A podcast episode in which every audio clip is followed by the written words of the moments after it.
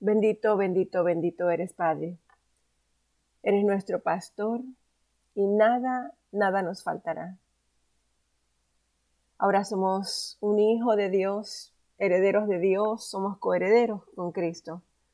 Y damos gracias al Padre que nos hizo aptos para participar en su herencia, la herencia de los santos en luz. Estamos bendecidos con toda bendición en Cristo, con toda bendición en Cristo. Y te damos gracias, mi Dios. Muchas, muchas gracias por porque sabemos que somos coherederos contigo. Palabra de día y de noche nos hace prosperar y nos hace levantarnos y nos hace caminar plantados. Somos como un árbol plantado junto a corrientes de aguas. Cristo nos ha redimido de la maldición de la ley, Cristo nos ha redimido de la muerte espiritual. Cristo nos ha redimido de la enfermedad y Cristo nos redimió del fracaso y de la pobreza. Somos la simiente de Abraham y seguimos las pisadas de ellos. Tenemos la fe de Abraham en nuestro ADN y somos herederos según la promesa. Gracias, mi Dios, por eso. Gracias, gracias, Señor. Buenos días, hermanos y hermanas. Continuamos en el día de hoy con la lectura bíblica. Le damos gracias a Dios que nos ha concedido un nuevo día, un día hermosísimo, con luz, brillante. Esperamos en el nombre del Padre y del Hijo y del Espíritu Santo que, que, que se derrame toda esa grandeza sobre nuestras vidas y que podamos apreciar este nuevo día.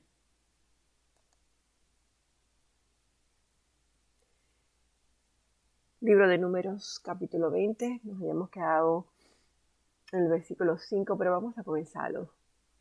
Llegaron los hijos de Israel, toda la congregación, al desierto de Sin en el, primer, en el mes primero y acampó el pueblo en Cádiz y allí murió María y allí fue sepultada. Porque no había agua para la congregación, se juntaron contra Moisés y Aarón. Habló el pueblo contra Moisés. Ojalá hubiéramos muerto cuando perecieron nuestros hermanos delante de Jehová. Porque hiciste venir la congregación de Jehová a este desierto para que muramos aquí nosotros y nuestras bestias. Aquí es cuando el Señor Jehová le indica a Moisés qué hacer con la, con la vara y la roca. Moisés tenía mucha ira contra su, contra su pueblo y golpeó la roca. Y Jehová le dice, por cuanto no creíste en mí para santificarme delante de los hijos de Israel, por lo tanto no meteréis esta congregación en la tierra que les he dado estas son las aguas de la rencilla por las cuales contendiendo los hijos de Israel con Jehová, y él se santificó con ellos. Moisés no representó bien a Dios al golpear a la roca y mostrar su ira. Sabemos que la roca es un tipo de Jesucristo. ¿Y cuántas veces nosotros no representamos bien a Dios? Trabajamos para Dios, pero no nos representamos bien. Usemos esta, esta experiencia que el Señor nos presenta en el libro de números para, para recapacitar y para mirar en nuestras vidas esas veces que nos desesperamos y esas veces que, que nuestro carácter, nuestro temperamento se apodera de nosotros y no llegamos, no llegamos a, a lograr las cosas que Dios quiere para nosotros. Tal vez logremos cosas que nosotros queremos, pero no las que Dios quiere para nosotros. Así que continuemos, que el versículo 14 envió Moisés embajadores al rey Edom desde Cádiz, diciendo, así dice Israel tu hermano, tú has sabido todo el trabajo que nos ha venido, como nuestros padres descendieron a Egipto y estuvimos en Egipto largo tiempo, y los egipcios nos maltrataron y a nuestros padres, y clamamos a Jehová, el cual oyó nuestra voz y envió un ángel y nos sacó de Egipto y aquí estamos en Cádiz, ciudad cercana a tus fronteras, y te rogamos que pasemos por tu tierra. No pasaremos por labranza, ni por viña, ni beberemos agua de pozos por el camino real. Iremos sin apartarnos a diestra ni a siniestra hasta que hayamos pasado tu territorio. Edom no no deja que ellos pasen, le responde, no pasarás por mi país, de otra manera saldré contra ti armado. Y los hijos de Israel dijeron, por el camino principal iremos, y si bebiéremos tus aguas, yo y mis ganados daré el precio de ellas. Déjame solamente pasar a pie, nada más. Pero él respondió, no pasarás. Y salió Edom contra él con mucho pueblo y mano fuerte. No quiso pues Edom dejar pasar a Israel por su territorio y se desvió Israel de él. Partiendo de Cádiz los hijos de Israel, toda aquella congregación vinieron al monte de Or, y Jehová habló a Moisés y Aarón en el monte de Or, en la frontera de la tierra de Edom, diciendo, Aarón será reunido a su pueblo, pues no entrará en la tierra que yo di a los hijos de Israel, por cuanto fuisteis reverdes a mi mandamiento en las aguas de la rencilla. Toma a Aarón y a Eleazar su hijo, y hazlo subir al monte de Or, desnuda a Aarón de sus vestiduras, y viste con ellas a Eleazar su hijo, porque Aarón será reunido a su pueblo y allí morirá.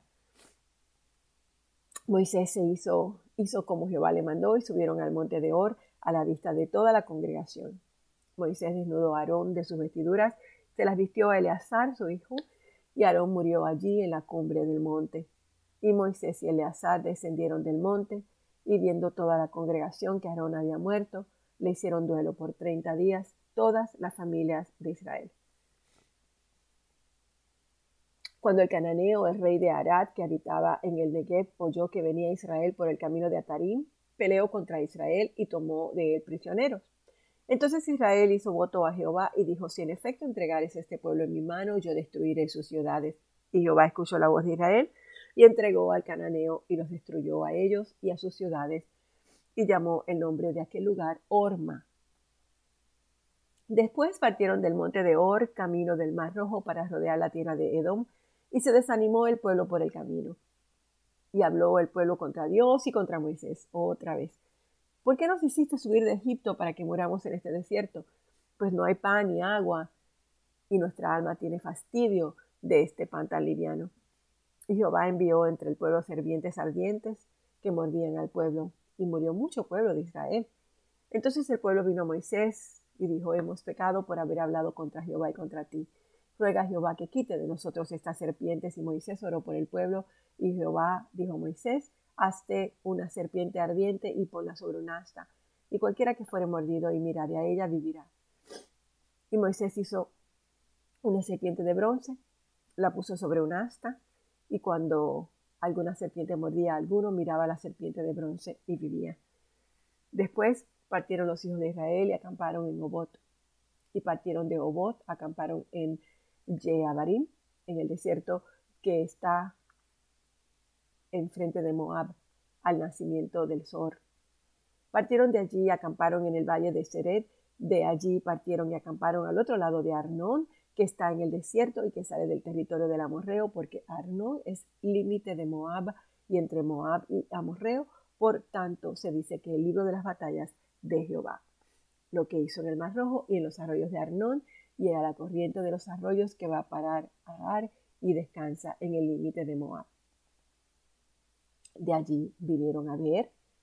Este es el pozo del cual Jehová le dijo a Moisés, reúne al pueblo y les daré agua. Entonces cantó Israel este cántico.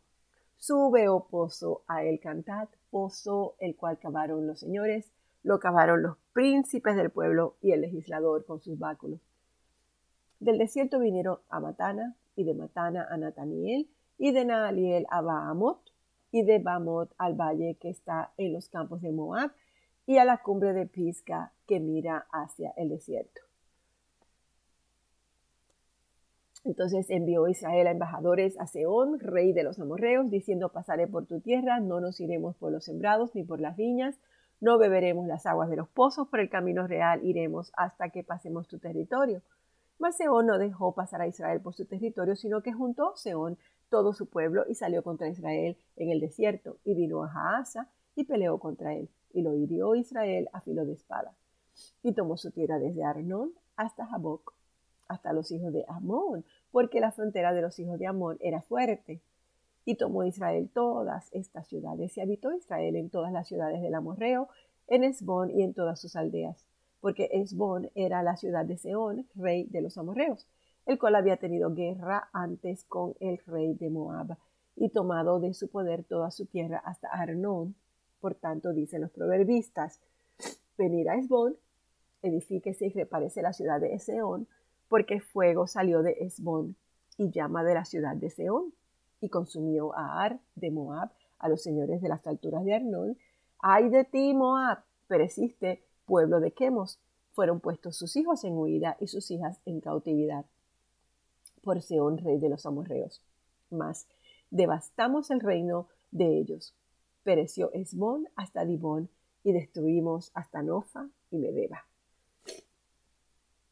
Así habitó Israel en la tierra del amorreo. También envió Moisés a reconocer a Hazer y tomaron sus aldeas y echaron al amorreo que estaba allí. Y volvieron y subieron camino de Basán, y salió contra ellos Og, rey de Basán, él y todo su pueblo para pelear en Edrei. Entonces Jehová dijo a Moisés, no le tengas miedo, porque en tu mano lo he entregado a él y a todo su pueblo y a su tierra, y harás de él como hiciste Seón, rey de los amorreos, que habitaba en Esbón, e hirieron a él y a sus hijos y a toda su gente, sin que le quedara uno, y se apoderaron de su tierra. Partieron los hijos de Israel y acamparon en los campos de Moab junto al Jordán, frente a Jericó. Y vio Balac, hijo de Zippor, todo lo que Israel había hecho al amorreo. Y Moab tuvo gran temor a causa del pueblo, porque era mucho, y se angustió Moab a causa de los hijos de Israel. Y dijo Moab a los ancianos de Madián, Ahora la mira esta gente todos nuestros contornos como lame el buey la grama del campo. Y Balac, hijo de Zippor, era entonces el rey de Moab. Por tanto, envió mensajeros a Balaam, hijo de Beor, en Petor, que está junto al río en la tierra de los hijos de su pueblo, para que lo llamasen diciendo, un pueblo ha salido de Egipto y He aquí cubre la faz de la tierra y habita delante de mí. Ven pues, ahora te ruego, maldíceme este pueblo, porque es más fuerte que yo. Quizá yo pueda herirlo y echarlo de la tierra, pues yo sé que el que tú bendigas será bendito, y el que tú maldigas será maldito. Fueron los ancianos de Moab y los ancianos de Madián con las dádivas de adivinación en su mano, y llegaron a Balaam y se dieron y, le dijeron las palabras de Balaam. Él les dijo, reposar aquí esta noche y yo os daré respuesta según Jehová me hablare. Así los príncipes de Moab se quedaron con Balaam. Y vino Dios a Balaam y le dijo, ¿qué varones son estos que están contigo? Balaam respondió a Dios, Balac, hijo de Zippor, rey de Moab, ha enviado a decirme, he aquí este pueblo que ha salido de Egipto cubre la faz de la tierra, ven pues ahora y maldícemelo, quizá podré pelear contra él y echarlo.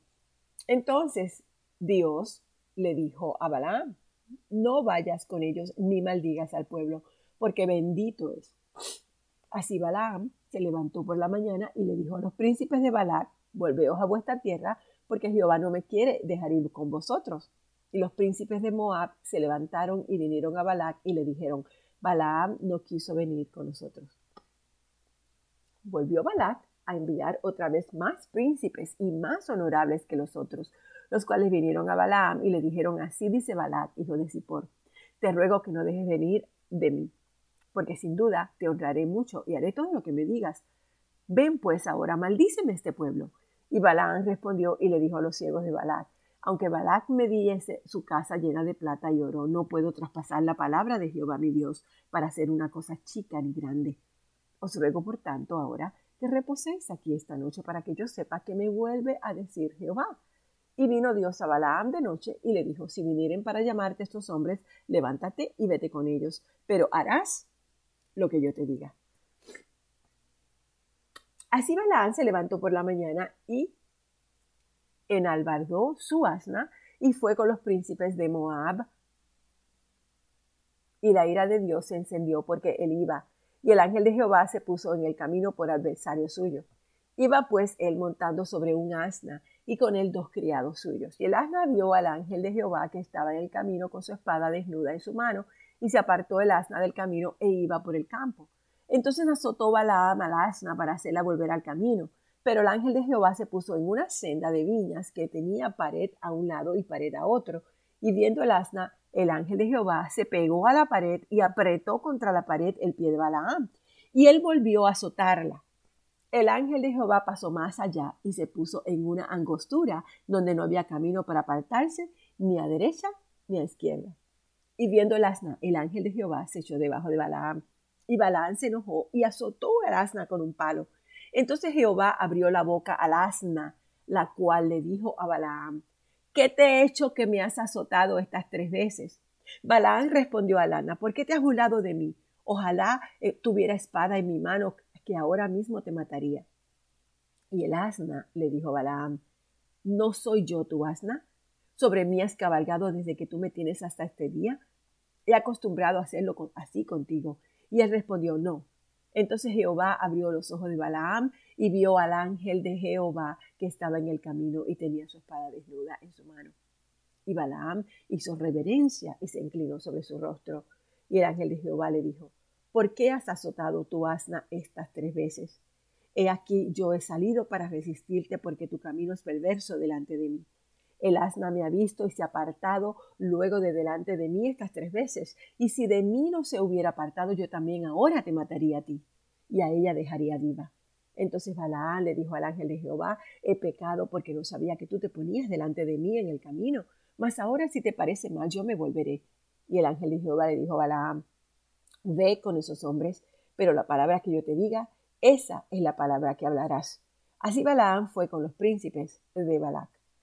Oyendo Balac que Balaam venía, salió a recibirlo a la ciudad de Moab, que está junto al límite de Arnón, que está al extremo de su territorio. Y Balac le dijo a Balaam, ¿no envié yo a llamarte? ¿Por qué no has venido a mí?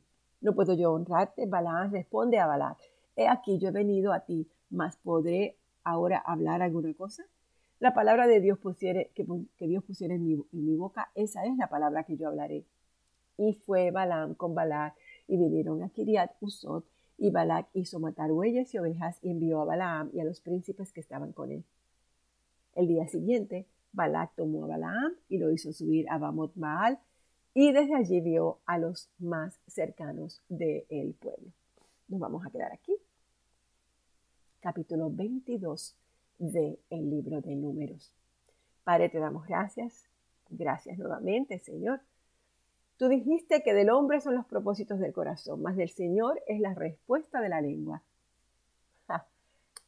Señor, te rogamos que impidas que esa persona negativa dentro de nosotros que quede atrapada por las palabras de sus bocas. Yo te prometo, Señor, que el que guarda su boca y su lengua y su alma guarda de angustias, tal y como tú lo dices en tu palabra. Tu palabra también dice que la muerte y la vida está en el poder de la lengua y el que la ama comerá sus frutos. Permite que mis hijos, permite que mi iglesia, permite que yo, Señor, sea pronta para oír y tarda para hablar, de modo que mis palabras estén siempre sazonadas con gracia. Equípame, Señor, y equipa a tu iglesia para que sepan cómo, qué y cuándo hablarle a alguien en cualquier situación. Permítenos hablar siempre palabras de esperanza, palabras de salud y de aliento y de vida, y a decidir que nuestras palabras sean agradables para ti. Propongo o te pongo, Señor, en tus manos nuestro futuro y te pedimos que nos des una paz total al respecto. Yo quiero estar en el centro de tus planes para mi vida. Yo quiero que nuestra iglesia, Señor, esté en el centro de tus planes para sus vidas, sabiendo que tú nos has dado todo lo que necesitamos para lo que viene más adelante. Así que te rogamos que nos dé la fuerza, la fortaleza para perseverar sin darnos por vencidos. Tú dijiste que el que persevere hasta el fin, éste será salvo. Ayúdanos a correr la carrera de una manera que terminemos fuerte y que recibamos el premio que tienes para nosotros. Ayúdanos a ser constantes en la oración para que nuestra vida sea larga, para que nuestra vida sea fructífera, y para que nuestra vida sea agradable a ti como para tanto como para nosotros. Así que te pido todas estas cosas, Padre, en nombre de tu Hijo Jesucristo. Trayendo a memoria la palabra de Proverbios 4, donde tú dices que la senda de los justos es como la luz de la aurora que va en aumento hasta que el día es perfecto. Así que Señor, ponnos a nosotros en esa senda para caminar en aumento, acercándonos hacia ti hasta que nuestras vidas sean perfectas. Todo esto, Padre, te lo pido en nombre de tu Hijo Jesucristo. Amén.